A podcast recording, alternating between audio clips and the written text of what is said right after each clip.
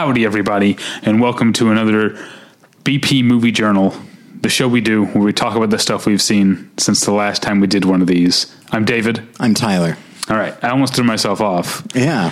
uh, because I was reminded of an inside joke I have with uh, my um, my wife, with Natalie. Last time we were in New Orleans, we did uh, like a the riverboat tour. You go up and down the, the the the river there, and you see, you know, you see the the city from the river, but then you see like you know what's downriver. Um, and at one point, you pass a Domino sugar plant. Okay. it's down down the river from New Orleans, and you know the there's a guy the guy over the PA. He's like giving you the history of everything you're seeing. It's very interesting stuff, but also at times it's just beautiful to look at. Maybe you're kind of zoning out. And so he goes, he's like, this is the Domino Sugar Plant, Domino blah, blah, blah, blah. And then in the end he goes, Domino Sugar, how sweet it is. And like Natalie and I were both like kind of had our, our minds had drifted and all of a sudden he's going how and we we're like what's up what's going on and so now we will sometimes say that to each other so when I st- when I said howdy I almost went howdy Well, that's uh, you can do it if you want. You know. uh, it doesn't really work but that's um Howdy. Yeah it doesn't Yeah, it work doesn't work now. Domino Sugar how sweet it is I don't think he, they were a sponsor I don't even know if that's their tagline or if this is just something he likes to do I guess so. Yeah. You know, when you do that kind of thing, you have to keep yourself uh, interested by Yeah. throwing in that little bullshit here. You know, it was interesting then because this was last October. Um, we were taking uh, this riverboat tour as a hurricane was a coming. Hmm. Like, I mean, it was still more than 24 hours before landfall, but you could see like the high rises on the central business district side of, uh, you know, um, uh, I I guess, uh, west of Canal. Um, I guess they're used to this sort of thing because the the the balconies have like metal shutters you can pull, and so we were driving pa- past these very expensive like hotel rooms and condos and stuff, and uh, people had their shutters that I didn't realize these buildings had. You know, they probably disappear into the yeah, wall yeah. or whatever. Yeah. Um, anyway, that was fun. So we'll get to the movies in a second. Okay. I've told you about inside jokes with Natalie, mm-hmm. but I have to give you and the listeners a bagel update. Yes, please do. Well, on last week's movie journal, I talked about the. Uh, for those who maybe didn't listen, quick uh, nutshelling here is that every Friday we get free bagels in my department. A lot of people from other departments were coming unasked and taking tons of bagels and decimating our bagel supply. And so the bagels got moved into someone's office as opposed to from a common area. Um, and so so last Friday was the first time this happened, and uh, it, it seemed to work very well in terms of the stated goal, which is the people in our department and the department you know that we do the most work with, uh, who are free, actually free, you know, invited to have our department's bagels, got all the got the bagels. There were plenty of bagels. Um, as far as there were little bits of drama, unfortunately, I'll say not directed at me, which is weird because I sit closest to where the bagels usually are. Right. But the woman who sits next to me, everyone goes to her. And I don't know, part of it is that I think I generally have a demeanor of like I don't like Unapproachability. yeah, I, I mean that's kind of my general public face, I Yeah. guess. But I think also some of it might be a little sexist. Like this woman, like Like she, like she made the bagels. or like she's the office manager or Right. receptionist or something, which she's not. She has like a job title and she does work other than ba- you know bagel related stuff. So I didn't feel bad about that. That most of the questions about bagels, in fact, all of them, no one asked me at all um, where the bagels were. But we did get someone who was like.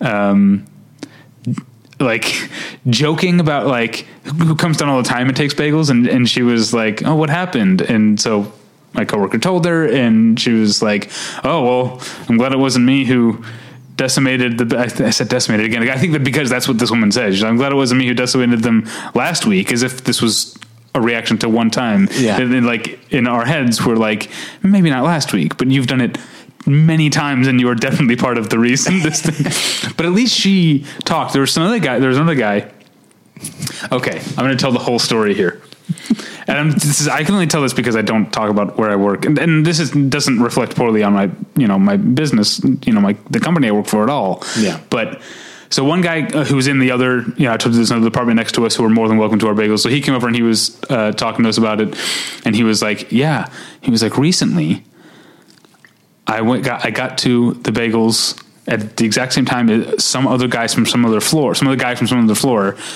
and I picked up a bagel, and the guy was like, I wanted that one." we were like, "What?"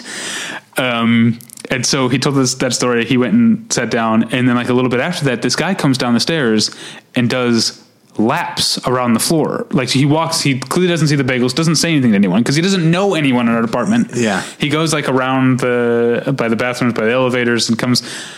Looks again. He does it like three times. Like he's just missed where they are. He doesn't want to ask, or he's Yeah. like maybe they're late and they're showing up any second. Yeah. And he like did three laps walking around, and then went back back upstairs. And so my the woman I said she sits next to me, and I like look over, and the guy who had told the story was like, "That was him." Wow. so yeah, uh, it's yeah. Lots of. I, I'm not going to turn this segment of the of the journal into work stories I want nothing more. I know, but it's just But the bagels the thing is I just want, funny. I want work bagel stories and nothing else. Hopefully now there won't be like if this keeps up where they're uh, you know uh, in a safe space Mm-hmm. um, and and people aren't aren't scamming us uh, for bagels. Hopefully there won't be any more stories. Let's hope. Yeah. Um, Well, but I, mean, guess I- it is nice to. Like, I'm so secretive about where I work on the podcast. I guess it is nice to have something that is completely not related to my work that I can tell a story. Not at all. Um, so yeah, if anything else like that happens, uh, yeah, I can tell a story. But It is funny because I know that you work at conglomerated bagels. yeah. So, um, all right. All right. Um, let's uh, let's just get started Okay. here. Um, let me pull up my Letterboxd app. You can follow me on Letterboxd, Mm-hmm. David Bax. Um, I don't know why I'm doing that. Uh, all right, yeah. So this is going to be. I got four movies this week. I liked one of them. Okay. So let's start with a movie I'd been kind of looking forward to, even though I should have known better. Uh, Nick Broomfield's Whitney, Can I Be Me? The documentary about Whitney Houston Oh, okay. Yes. um, and I'm interested in, in the in the subject matter, and maybe you know because uh, what was it two years ago there was Amy about Amy Winehouse, Yes. very similar type of incredibly talented uh, pop star who also had a very bad drug problem that led to an early death. So maybe because I thought that was a good movie, I was like expecting something like that, but I should have known.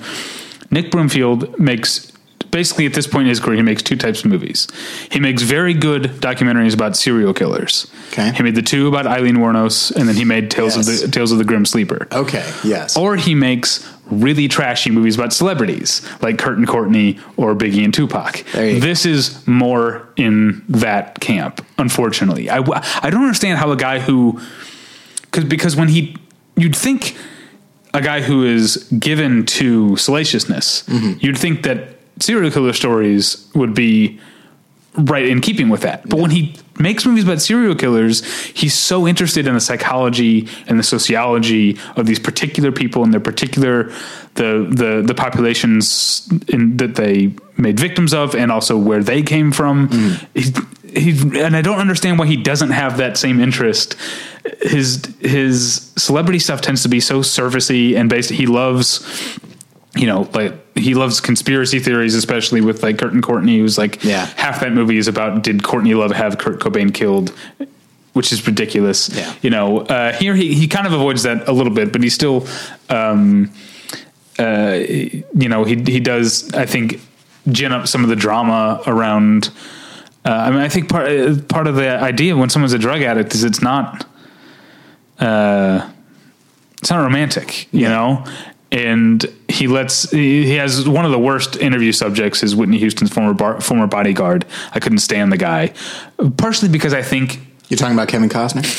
that's talked about. Oh God, that comes up. Okay. because this guy says like uh, he was like, no one ever shot at me, and we never slept together, but we basically had the same relationship. But it's like we, she's not here to say that, and you, I'm, I don't know why I care, but when a professional celebrity bodyguard or pol- politician bodyguard or professional bodyguard then turns around and like spills secrets, I feel like that's it seems unethical, unethical to me, or it seems like there should be like if there's like a guild, he should be censured at least uh, for this. And so I auto- automatically like distrust him as a seedy character Yeah. because he's willing to he like.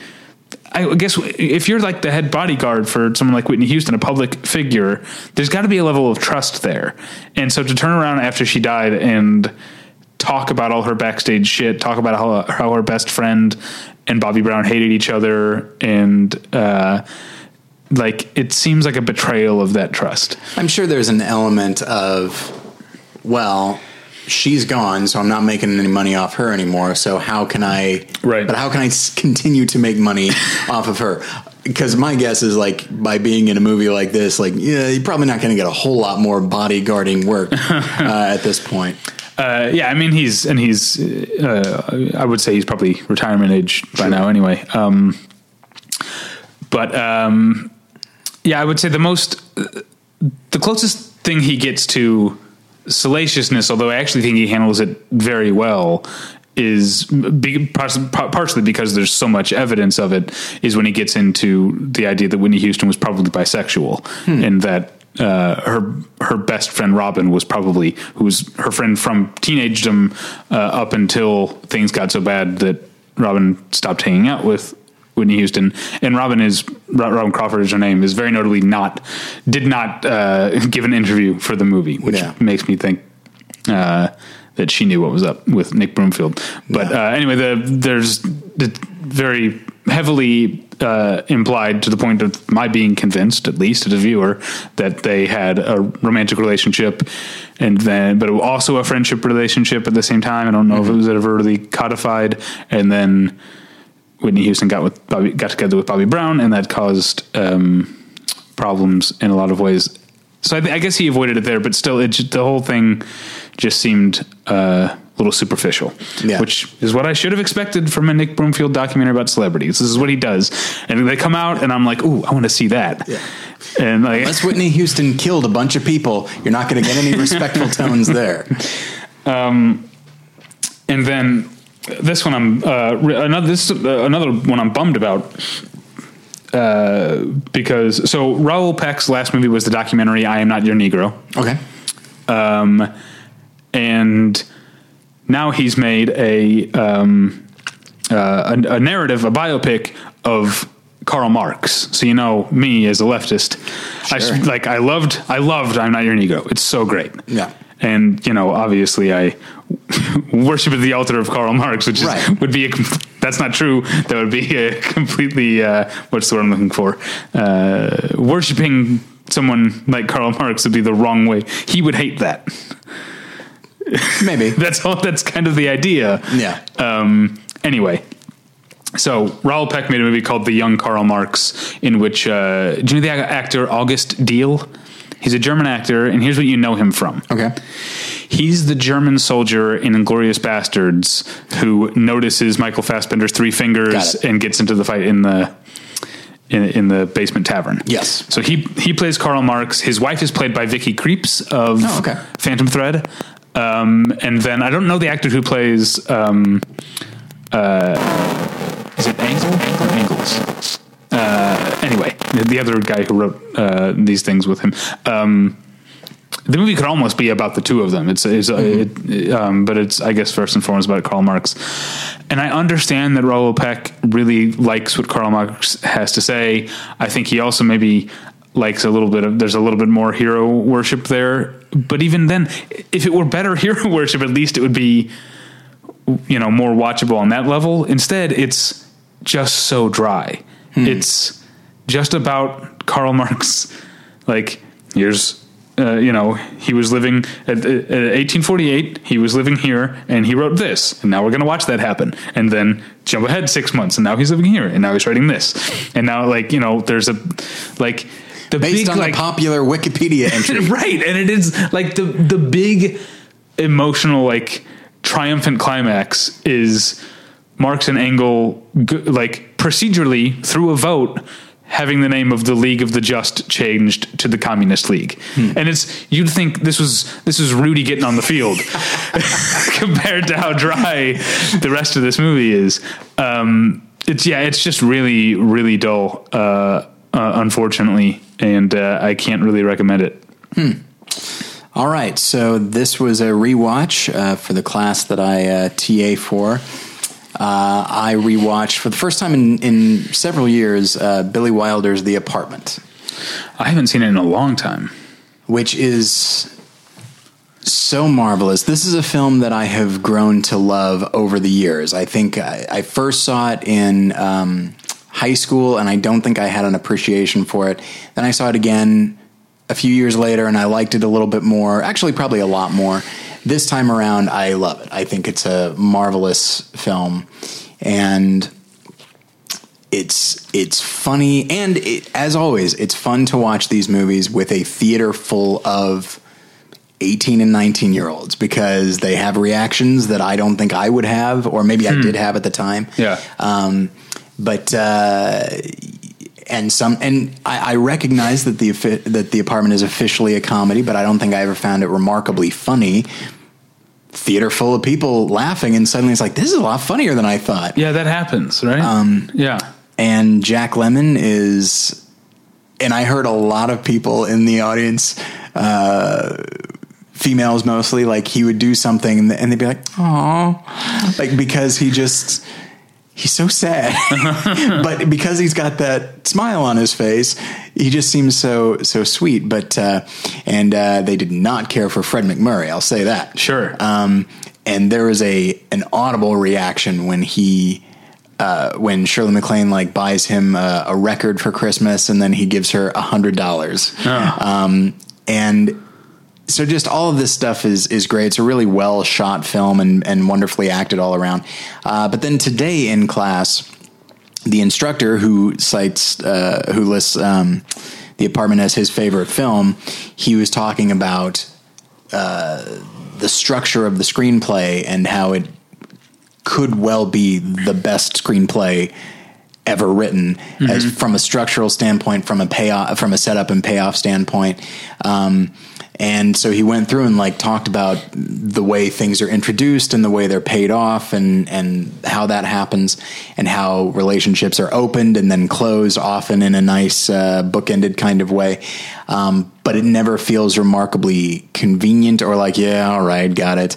Um, and it just gave me an appreciation for because I, I I always enjoyed that script and I think it's very well written from a dialogue standpoint. But you know, structure is something that I've been thinking more about in the last couple years.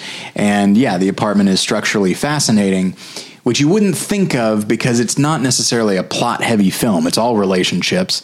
Um, and you don't i tend not to think of relational character based movies as having particularly strong structure um, as opposed to something like chinatown which while it has very strong characters there's so much story to get to but the apartment really does have uh, just some really dynamite structure and doesn't sacrifice any character stuff, any dialogue stuff, or any humor.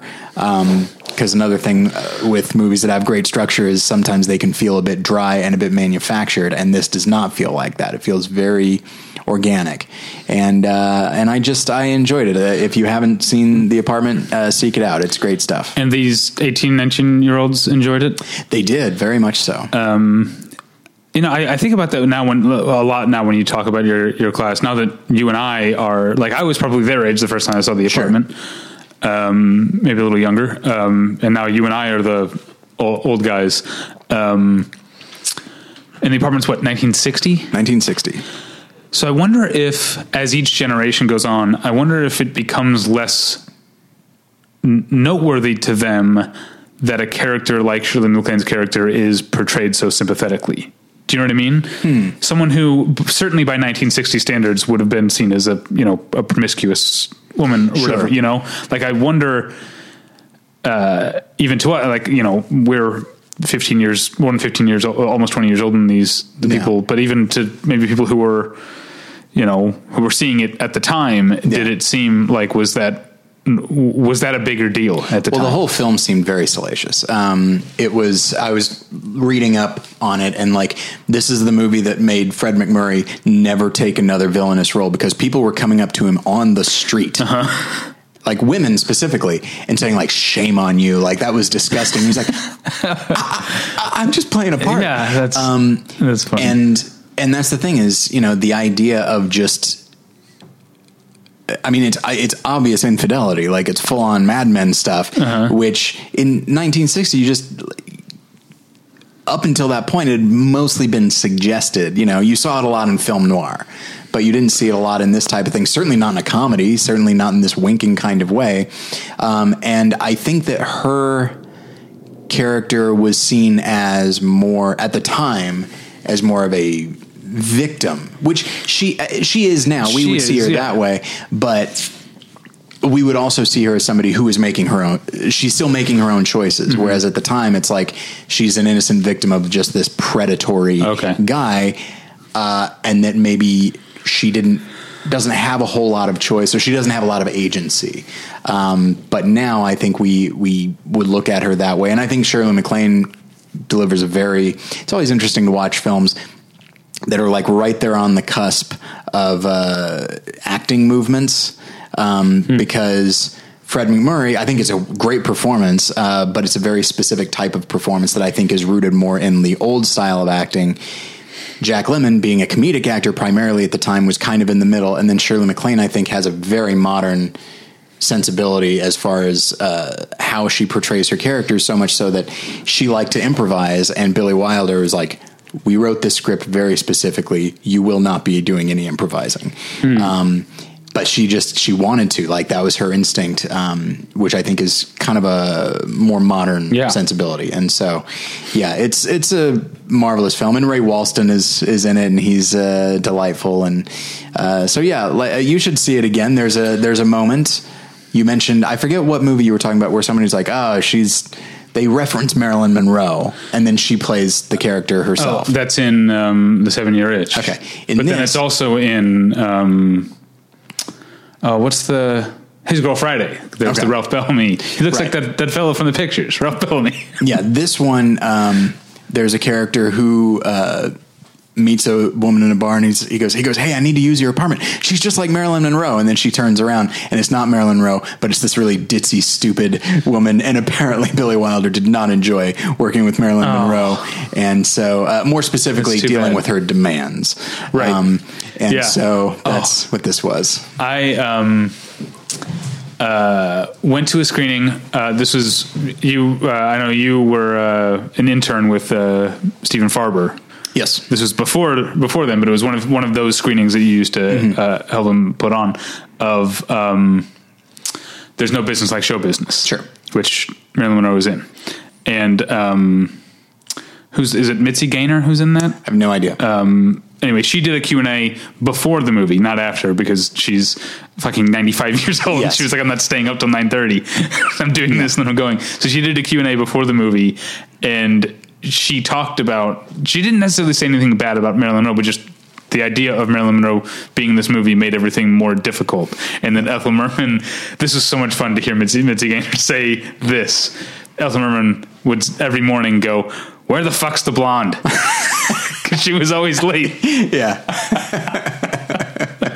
um, So yeah, Mitzi Gaynor doing Ethel Merman saying "fuck" to you know the audience. It was a Stephen Farber thing of Yes. a show, like show business. I Yeah. They are, they were I'm the all young type. older than Mitzi Gaynor. yeah. Um, so that was a got a big reaction. It was very funny. I have no doubt. Yes. Okay, we can move on. Okay, so um, now next week you and I are going to do our um, uh, best of right. Yeah. but we'll also be doing other, you know, we, we we throw in some honorable mentions, we do some overrated and some underrated, Okay. and um, we will also be talking about not a whole list, but just one worst movie of the year. Okay. Oh, Now, I think I'm still gonna go with the one that I already have locked and loaded. Okay. but I'll tell you this week, that one got had a run for its money. Oh, because I exciting. finally watched George Clooney's Suburbicon. oh, okay. Have you seen it? No, it uh, looked not great. it's I I want to like go down like the list of the creative like you know the credits and individually ask them what were you thinking Yeah. And I, The one exception being the Coen brothers, who wrote this in the '80s and then decided, decided not we're to not going to make this. Yeah, and I think. Uh, and I think the reason it I'll give the edge to the other movie is I do think that Suburbicon's heart is in the right place. Okay. But this is this two Matt Damon movies in 2017 where where the heart is in the right place, but they are so misguided and tone deaf, and that's downsizing in in this. Um, so I mean, uh, I think because I think what it's going for is actually I think if it had been if if you had told this kind of story correctly, it could have been really timely for 2017 because um, I don't know what you know about the story, but there's like uh, racism is a huge undercurrent in the story. It's not part of the Oh, I plot. didn't- I didn't know but that. it's a like the events kick off at the beginning when a black family moves into this you know white suburban late 1959 community Okay. or whatever. Um, uh, you know the the actual plot that unfolds, uh, you know, has nothing specifically to do with that, but it's it's it's there the the whole time. And so I think the idea that that George Clooney and, and and company are trying to get across here that I think is so relevant is to point out that the the the the election of and the eight year term of our first black president stirred up in some people the alt right Trump supporters neo Nazis, you know, whatever you want to call them, they're all, you know, pretty much the, the same to me, I guess. It it's it stirred up some feelings that made clearly made these people protesting a black president look way worse and be way more of an embarrassment to our nation than whatever they are could accuse this black president of doing. Sure. I think I, I mean I, I think that's very much there. I think that is the point he's trying to make, but he does it in the, again the most tone deaf way. First off, by making the three black characters in the movie complete props. They they have no the the dad the dad I don't think has any dialogue. Hmm. like they have no agency of their own. They are just there to have garbage thrown at them, or or conversely to have the nice white family be nice to them, and then they become victims. Like that's the idea of telling in 2017 telling a story about racism that's about how hard it is for white people for the quote unquote good white people to be nice to black people is so not taking the temperature of the time. You know, one of the things that I do love about the film Get Out, uh, and from a political standpoint, and I remember that you said that, uh, I remember at the time you said, like, as a liberal, you felt like it was kind of indicting you, and you felt like. Which is what it I wanted out of it. Yeah, it made you feel very uncomfortable, to which I said, like, oh, how difficult that must have been for you. Right. Um, but it's, this is a, a really great example. It's literally like George Clooney, noted liberal, who is, I would say, a bit pleased with himself from time to time. Um, he has these black characters, but when it comes right down to it, he doesn't care who they are, what they're dealing with. He Right. just wants them there. And he, spoilers for Get Out, I guess. Yeah. He just wants them to do exactly what he wants them to do. Yeah. Yeah. You know, to the point of even taking away any kind of agency, any will of their own, any choice of their own.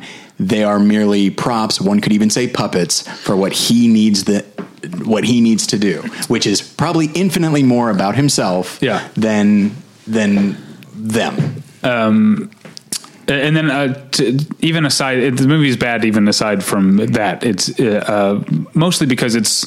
I mean, you can see the sort of early Coen's fingerprint on it, Sure. in that this is like a, you know, white collar crime story that has an increasingly preposterous body count, um, and some of the deaths get incredibly gruesome, actually.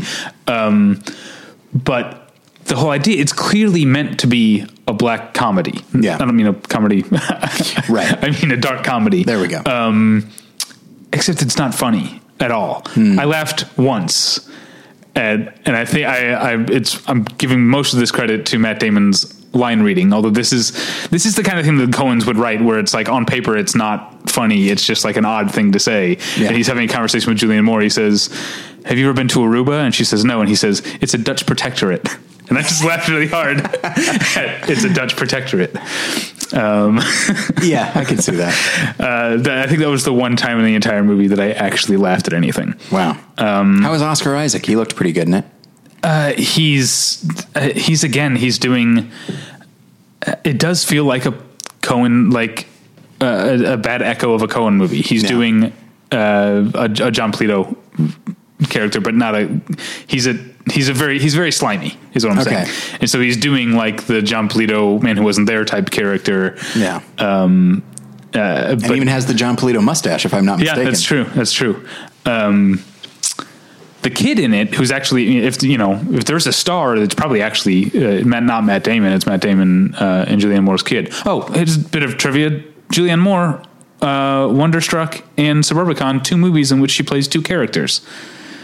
I don't think I knew that she played two characters in Suburbicon. She plays um, Matt Damon's wife and her sister. Got it. Okay. Um, and, and then in, in Wonderstruck, she was the um, uh, uh, she was two characters. She was like the silent film star in the old one, and then she was the um, grown up version of the young girl in the newer Got it. half. Anyway, um, but the kid is. Um, did you see Wonder? The No, I didn't. I know there's. In 2017, you have to like go Yeah. through the Rolodex of Wonder movies. Yeah. Which Are ones talking did I about see? Gal Gadot? no, I'm not talking about Wonder Woman or Professor Marston and the Wonder Woman or Wonderstruck or Wonder Wheel. I'm talking about Wonder. Got it. Um, anyway, the not not the main kid who's the one Jake- that simply said wonder and stopped. yeah. Um, anyway, the the friend uh, Jack Will is uh, Okay. the character's name, and I, I just spent the whole movie going like, man, Wonder is really good. and I feel like I, I- I talked about this on uh, on Twitter because I was like. Because I think I called Wonder underrated, and I, like our friend Aaron pointed out, like this movie is racking up like box office, Yeah. and that's not really what I'm talking about. It, I, I've, and underrated isn't even like the word because I think the reviews of Wonder are, are good. It just Yeah. seems like uh, our community, whatever that is, film Yeah. Twitter, critic community, whatever, like didn't talk about Wonder as much as it deserved to be talked about. What would you consider a sleeper? It's a phrase I haven't heard very much. Yeah. but I feel like I mean you've heard like uh, uh, the uh, the sleeper hit. Yeah, You know, a movie that does really well and probably was well reviewed, but just nobody talks about it. Like it's just not Yeah. a well known film. Yeah, I mean, I, yeah, I think that's part of it. I also think like a movie, um, and I think this is maybe what Wonder was that like never wins a box office weekend, Right. but hangs in like as in the Yeah. like two to four like Yeah. range for multiple weeks in a row. I think that would be considered. That was kind uh, of a Greatest. Showman, actually. Yeah. like I don't Oh, think it was yeah. ever number one, but yeah, it hung in there. Yeah. Um, but yeah, for all I know, Wonder was top of the box office six weeks in a row. I don't. I'm too cool to pay attention to that. Ever since I started taking this uh, feature film marketing class, which is infinitely uh, fascinating, uh, I am maybe a bit too invested in box office because it's fascinating to me at this point. Okay, so I think Suburbicon was kind of the end of what the last few journals for me have been so much about like catching up on what I missed in 2017. Okay. and I'll still try to fill in some blanks um, as as time goes on. Um, I haven't seen Ex Libris because I don't have 16 hours to. Anyway, um, so now I'm finally going back to watching some old movies, and I watched the 1933 Michael Curtiz uh, movie, The Kennel Murder Case. Have you seen it? I've not. Tyler, you would dig it the most. I'm sure. It is um, so before William Powell was the Thin Man, Mm-hmm. he was this other character in multiple movies uh, named Philo Vance, um, like that. uh, written by, uh, and now I can't remember his name. Uh, what is it? Sandine something Sand? I can't remember. Anyway, uh, and so there's a bunch of movies that William. This is the last movie where William Powell, because 1933, the next year he would become uh, Nick uh, Nick Charles, right? Yeah. Um, and so this is the last William Powell Philo Vance movie. It's all of 73 minutes long, which is great. Uh, but also it makes, man, does it make use of that 73 minutes in terms of plot. It's just a movie like I, like I started watching it and then like I went to like say goodnight to Natalie. So I was like 12 minutes in and I was like, there's only an hour left in this movie, and they have set up like six different threads. Yeah. Like I have no idea what the dog show has to do with the Chinese cook who's also like a uh, Columbia University grad and a and a um, like a connoisseur of a- ancient porcelain, or what has to do with these two brothers who are fighting, or their the young woman who wants to get married to another guy, but her uncle doesn't approve. Uh, like, I was like, what does all this have to do with one another? Yeah. It does eventually all come together in a delightful way. It's the kind of movie, it's, I do like that kind of thing. and it's when done wrong, it could be very boring. But um, you know, it's kind of what I talked about with like um, uh, Logan Lucky, which I like so much. It's maybe you just set up all the stuff. And you know, spend the first half setting up all the stuff, and spend the, spend the second half knocking it all down. But with some twists in there, where like there's at one point uh, we're like 40 minutes into the movie and it looks like oh philo vance has solved this murder that looks like a suicide. Everyone was convinced it was a suicide. He knew it wasn't. He solved it. And i was like what are they going to do with the next 40 minutes? And then they find another body. Oh, and they find more like they find that the uh, I don't want to give too much away, but there's more than one fatal wound on the suicide guy. So m- maybe a murder on the Orient Express type of situation. Okay. So suddenly there's all these new things, and it's just it's just William Powell being cool, uh, but sober, um, uh, and this huge cast. Uh, Mary Astor plays the um, the woman whose uncle didn't want her to get married, um, uh, and. Uh, yeah, it's it's very cool. It's on Amazon Prime because I think it's in the public domain. So uh, Nice. uh, I think it's one of the, like this is what happens with Prime with the public domain movies. Sometimes is there'll be like three of them on Amazon Prime. So I hope I picked the. Way it didn't look great, but it said it was digitally remastered. It was it was the most recent one Yeah. on. But there were like literally like three I could have chosen that were all free to watch on Amazon Prime. Um, anyway, so the Kennel Murder Case. That's my last movie. You've got one more. Yeah. Um, incidentally, I remember uh, for a long time I read um, those Rex Stout Nero Wolfe books, Uh-huh, yeah. uh, which I, I enjoyed tremendously. I've read. uh, Nature of those books is I, I don't know how many I read. I read a bunch. Uh-huh. Yeah. could have been uh, ten. Could have been twenty. I don't know. They're all kind of the same. Um, but I remember each one had an introduction by like a, a famous crime writer who grew up on those books. And uh, this person said that uh, when he was a kid, he you know he liked mysteries, and then he a friend had recommended like a, a Nero Wolfe book, and he read it, and then he went back to the library, and he said to the librarian, he's like, "Do you have any more of these?" And the librarian's like, "Yes, dozens." and uh, so it just it's which is fascinating when you think about. I know we're not talking about the Thin Man, but the, like there was only ever one Thin Man book. And Oh, the wow. Thin Man of the title did not reference was not a reference to Nick Charles, uh, but Right. the movie was so popular that they uh, it j- turned into this other thing. Anyway, sorry. Yeah, uh, yeah okay. Um, Here's SS sorry SS Van Dine is the guy who wrote Nice. the Philo Vance uh, novels. Okay, thank you. So okay, I'm gonna. I'm here's my intro to my next movie. Uh, in the '90s, there, you know, I like to play uh, computer games and that sort of thing, uh, and I liked, you know, these adventure games where you had to solve puzzles, but they weren't even standard puzzles. It was more like, oh, you pick up this, you know, horseshoe, and then hours into the game, you wind up using it for some other purpose, uh, not to shoe a horse or anything, usually to bludgeon somebody. Anyway, um, so I liked those games, and they were very plot heavy, and it was a lot of fun. But every once in a while, you'd find yourself like one looks really good and and you and but it's like loosely based on like history and you're like oh that's neat you know fun location. And you watch it uh, you, you start playing it and you realize like huh getting a lot of information here. Oh shit it's educational. Um, and now some of them were Fooled st- yeah some of them were still pretty good um, you know with Gabriel Knight I learned a lot about New Orleans history and the history of voodoo uh, you know One and the same. Nothing wrong with that. Exactly. Uh, nothing wrong with that. But uh, that is that is how I felt. The, but not negatively. Uh-huh. That is how I felt when I was when I was watching last night. I went to see The movie last night. the movie last night, starring Rob Lowe. No, that was about last night. about Last that was the making of. Um, okay, Who's in last night? I have no idea. Claire Danes. I know the one you're talking about, but I can't remember. Um, so I saw Loving Vincent. Oh Have you seen it? no, Okay. no. It is in many ways great. I enjoyed watching it, and I learned a lot, David. um, it's not actually a documentary, but it feels like one. If this, if it were done in just live action, which it was, it was shot live action, and then 100 painters went through and individually uh, hand painted the frames in a Van Gogh style. Right, yes. And it is absolutely gorgeous. I'm very happy I saw it on the big screen. Um, but if this were just a live action thing, it felt it would have felt very much like a History Channel uh, film or one of these video games where.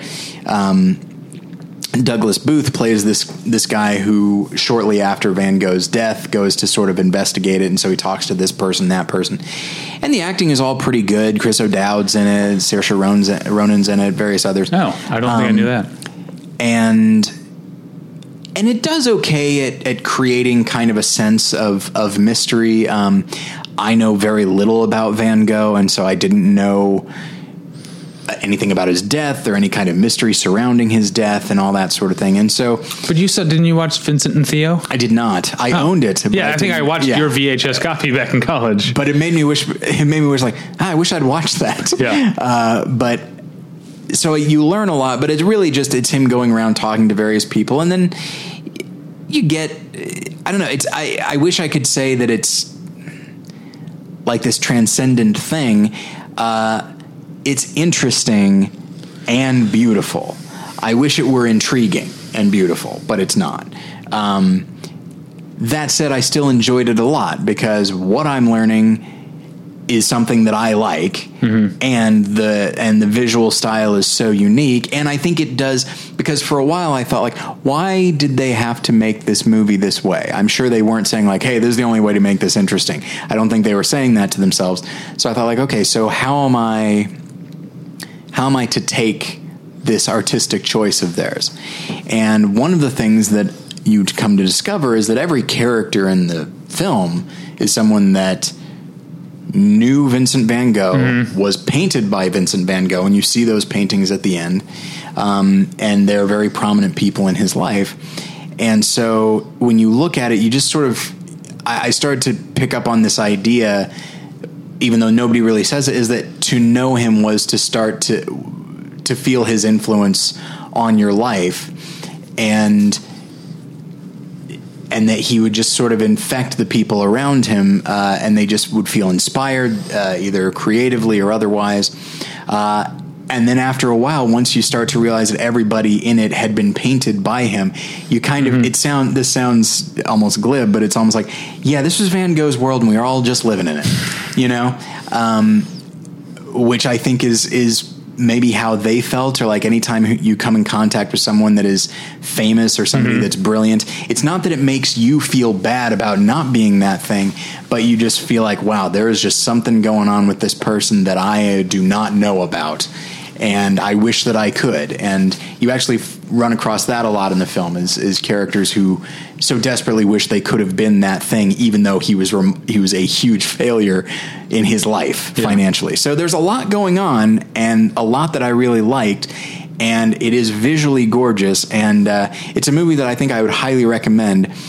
Expect to learn a lot, but don't expect to be incredibly engaged from a story or character standpoint, almost purely visually. And some great music in there as well. I, I don't remember who d- was the composer. It's somebody notable, but uh, but it's it it's it's worth watching. I I, I liked it. Uh, I would say Okay. quite a bit. Okay, I thought you were going to go. It seemed like you were at first not liking it.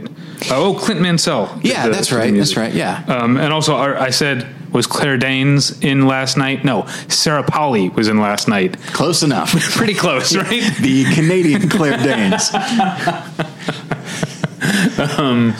Okay. Uh, now we're going to talk, uh, you know, spoilers for The Amazing Race in case Yeah. you haven't watched it. Although, not really, because you and I both haven't watched last night's episode. Right, Because so last always- night was Valentine's Day. Yeah. Um, I don't know if that's what you, the reason you didn't watch, but my wife No, and Jen I. was working, and I felt like going out, so I went and saw Loving Vincent. Oh right. Uh, no, I was. Um, my wife and I uh, made dinner together and then watched When Harry Met Sally, which is that'll be the Wayne's World this week. The movie that I mentioned that isn't. There you go. Uh, I hadn't seen When Harry Met Sally in forever. It's, it's been a long time. It is so good.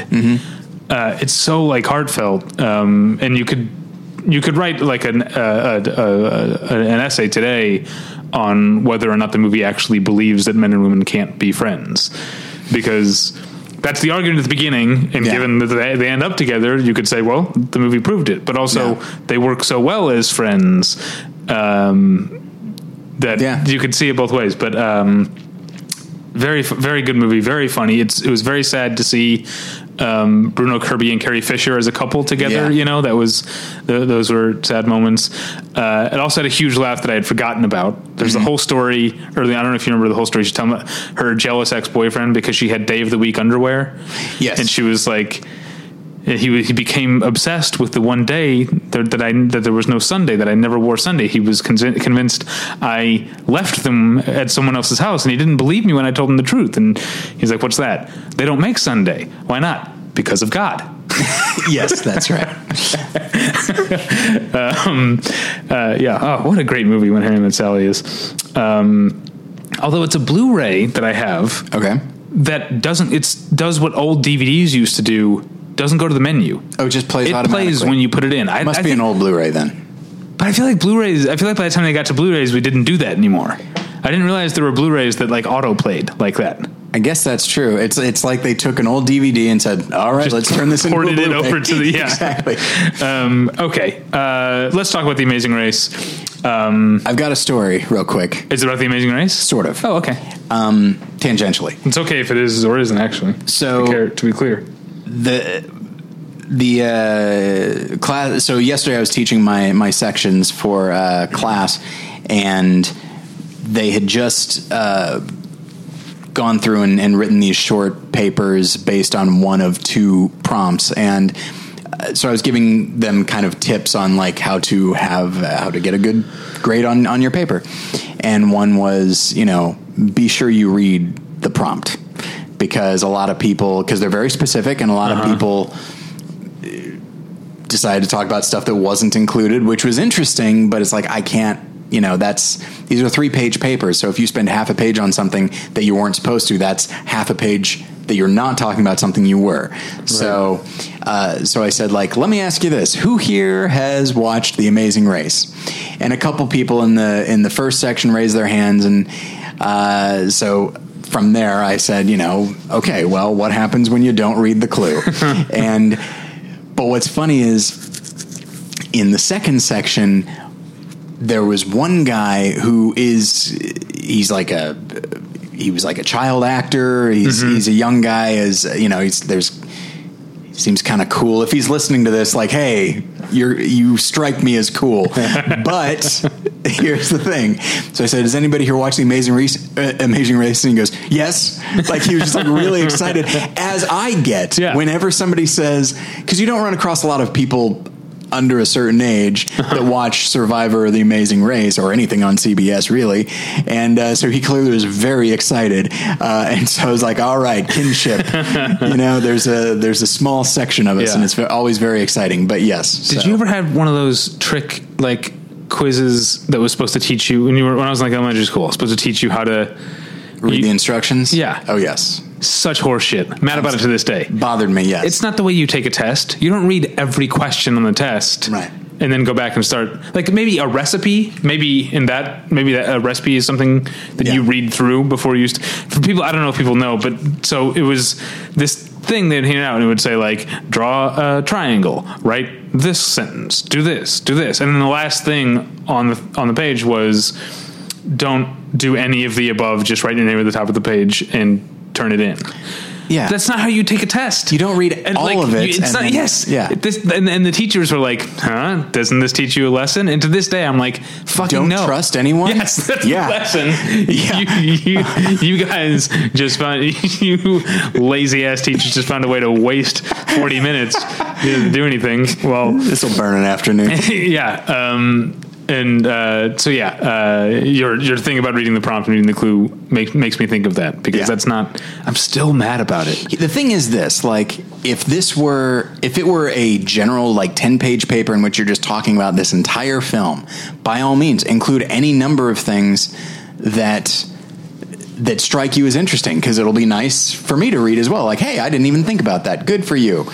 But in this, it's like it's very specific. You are talking about mise en scène only. You are not talking about performance. You're not talking about story. You're only talking about mise en scène.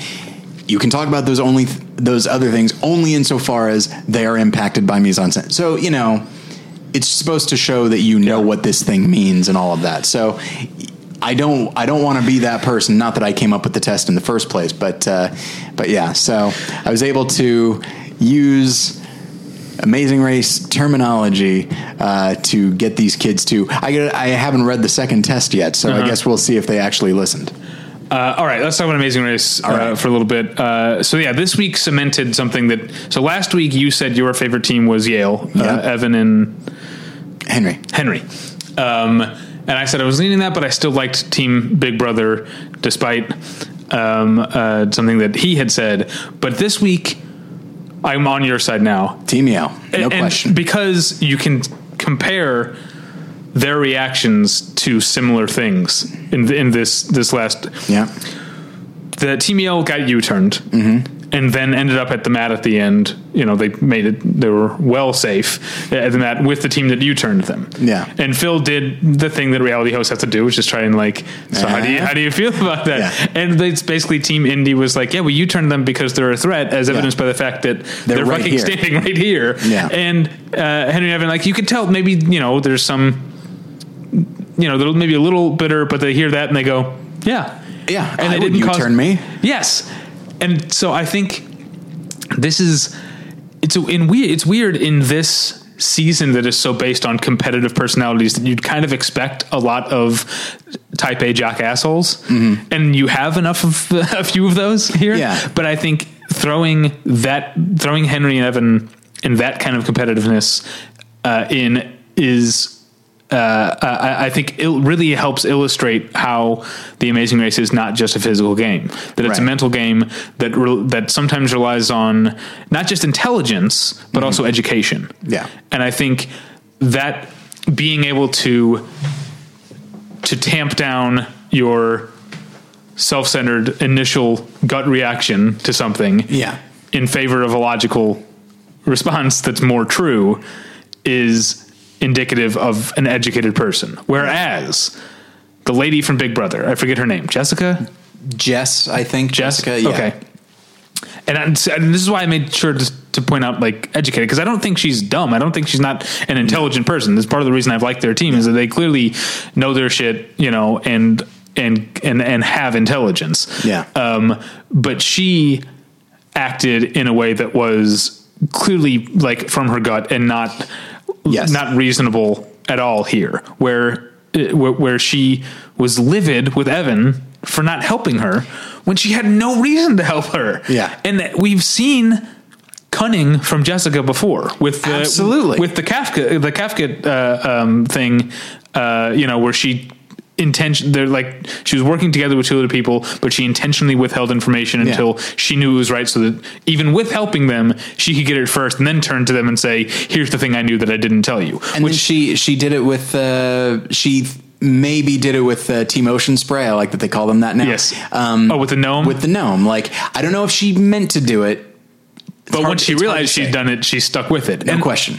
the thing is i'm not bothered by any of that behavior that's gameplay that's not underhanded Yeah. um, that's you know good on you but you can't be like that be ruthless and cunning and then when someone doesn't stop to help you for no reason whatsoever Yeah.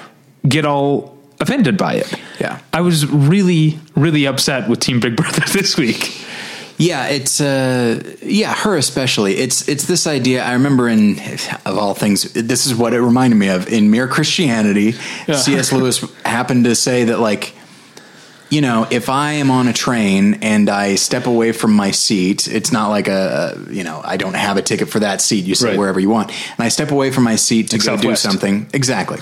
And I come back and someone has taken my seat, like yes, my first instinct is to get angry at this person as though they meant to do it to me, Right. uh, do this to me on purpose. Then you realize, like, well, that's that's ridiculous. So what he's talking about is you have your instinct, and then your intellect takes over. Uh-huh. Yeah. Not to imply that you're dumb otherwise, but you're like, you allow, Yeah, I want to make it clear that I'm not calling Yeah. Team Big Brother dumb, Yeah, but they like- did not think this out. Yeah, I'm sorry that this inconvenienced you, and someone did do it on purpose, no question about it. But you have also done stuff on purpose, and this is the na- This is not a game. It's a competition. game, and it's a race. Yeah. like, and it's late in the race. Like Yeah. you need to be able to do this and recognize it's going to happen to you as well.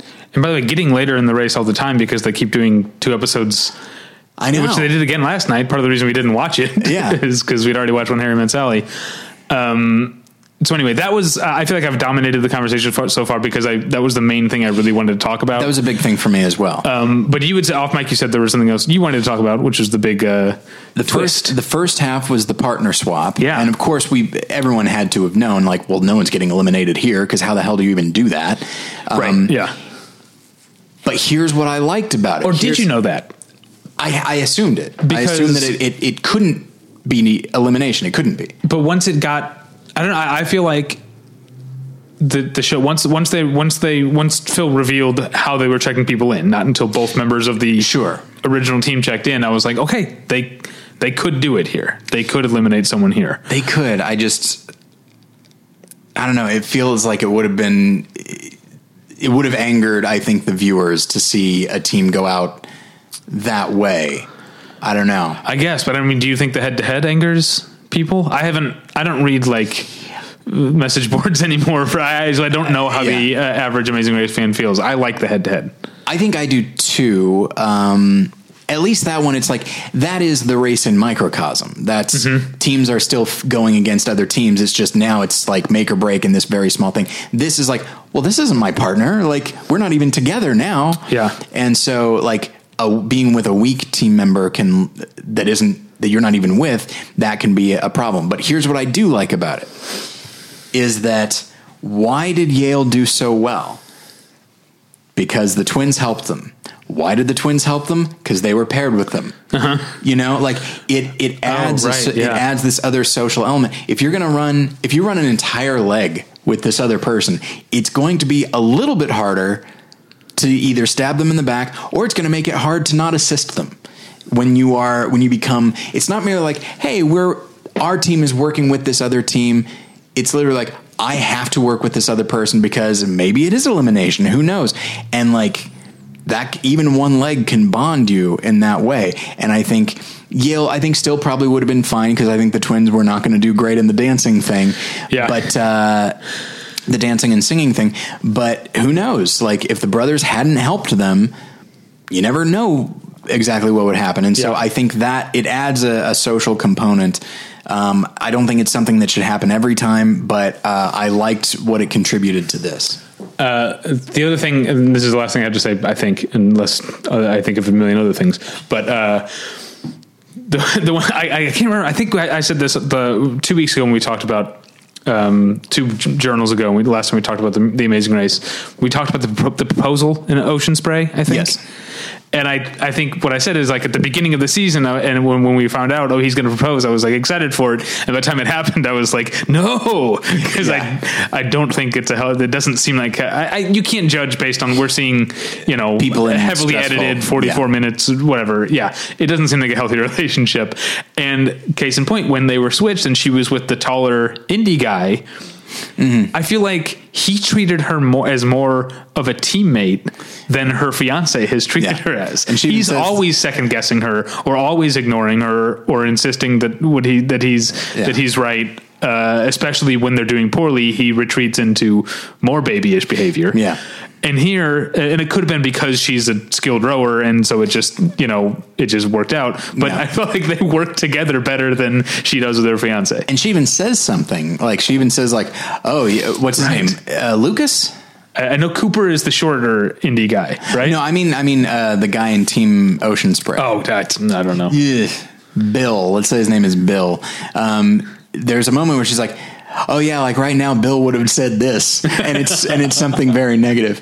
Um, and of course, you know, listeners who are caught completely caught up on Amazing Race, like you know, every episode changes everything else, and so you know, last week when we were talking about liking Team Big Brother, people would have been like, "Well, they're not going to like what uh, they see," Right, You know, yeah. this week, so Yeah, we're always a week behind because we just can't. yeah. Wednesday I'll- nights are tough.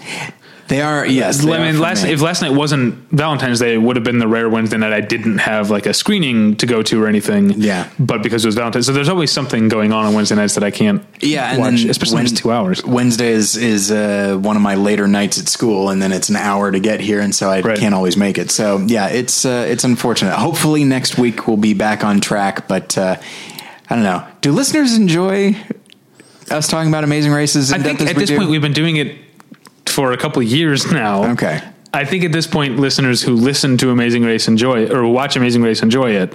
Everyone else doesn't listen to this part of the show. that's true. Yes, and I think we've intentionally designed it that way, where even when we have multiple TV things to talk about, Amazing Yeah. Race is always last. We turn into an Amazing Race podcast. we need to start like hiding like little Easter eggs in this that just reward people for watching Amazing Race. I'll think. I'll think of something. um, do you uh, do you play HQ? The uh, no, I have no idea what that is. first off, let me tell you, Tyler.